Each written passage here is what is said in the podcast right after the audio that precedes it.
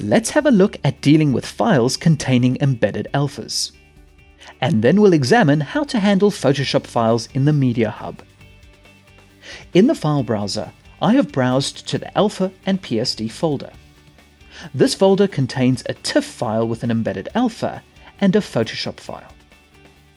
You can see at the bottom right hand corner of both files, they each have a multi-tag. This is your indication that there is more data embedded in the file. If you double click on the multi-tag, the file browser will expand the clip and expose the different channels. Here you can see the RGB channel and the alpha channel. Typically, when Smoke imports media with multiple channels, it will create a separate clip per channel. You can import the channels as separate clips, but most of the time you probably don't need to. Double-click on the multi-tag to collapse the clip.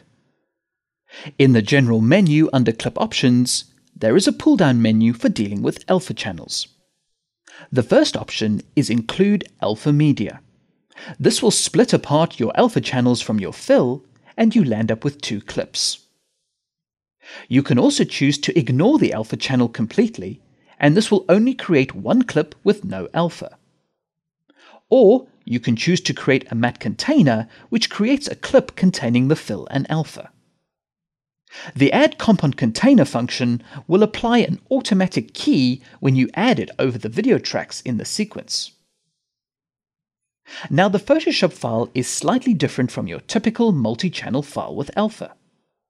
The PSD file also contains layering content, positioning information, and blending information. Bearing that in mind, you have two choices. If you want to just have access to the Photoshop layers and exclude the positioning data, then you would import through the Media Hub. If you want to import the Photoshop file for compositing purposes, then you must import it directly into the Action 3D Compositor, which understands positioning and blending information. This will be covered in a later video. Considering the first choice for now, the Photoshop file is also represented with a multi-tag on the clip, and you can expose every layer from the file. So if someone has given you a Photoshop file with variations of graphics, it's an easy way to pull out just what you need. Or you could pull out every layer. The only item to be aware of is resolution. Each layer could be a different resolution to the canvas it was created on. Switch to the format specific options and select layer options from the pull down menu. Here you can choose whether each layer is scaled up to the background resolution or whether each layer should be kept at its native resolution. In preparation for the Photoshop file, right-click on the library and create a new folder. I will just call the folder PSD. Next, I'll drag the Photoshop file into the PSD folder.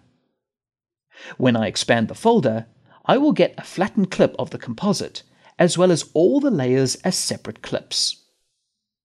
The alpha setting that we set up earlier will affect how the alpha channel from each layer is interpreted.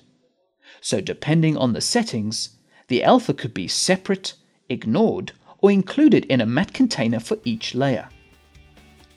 As I said, for proper compositing purposes, in a later video, we'll look at importing a Photoshop file directly into the Action 3D Compositor in order to retain the original composition.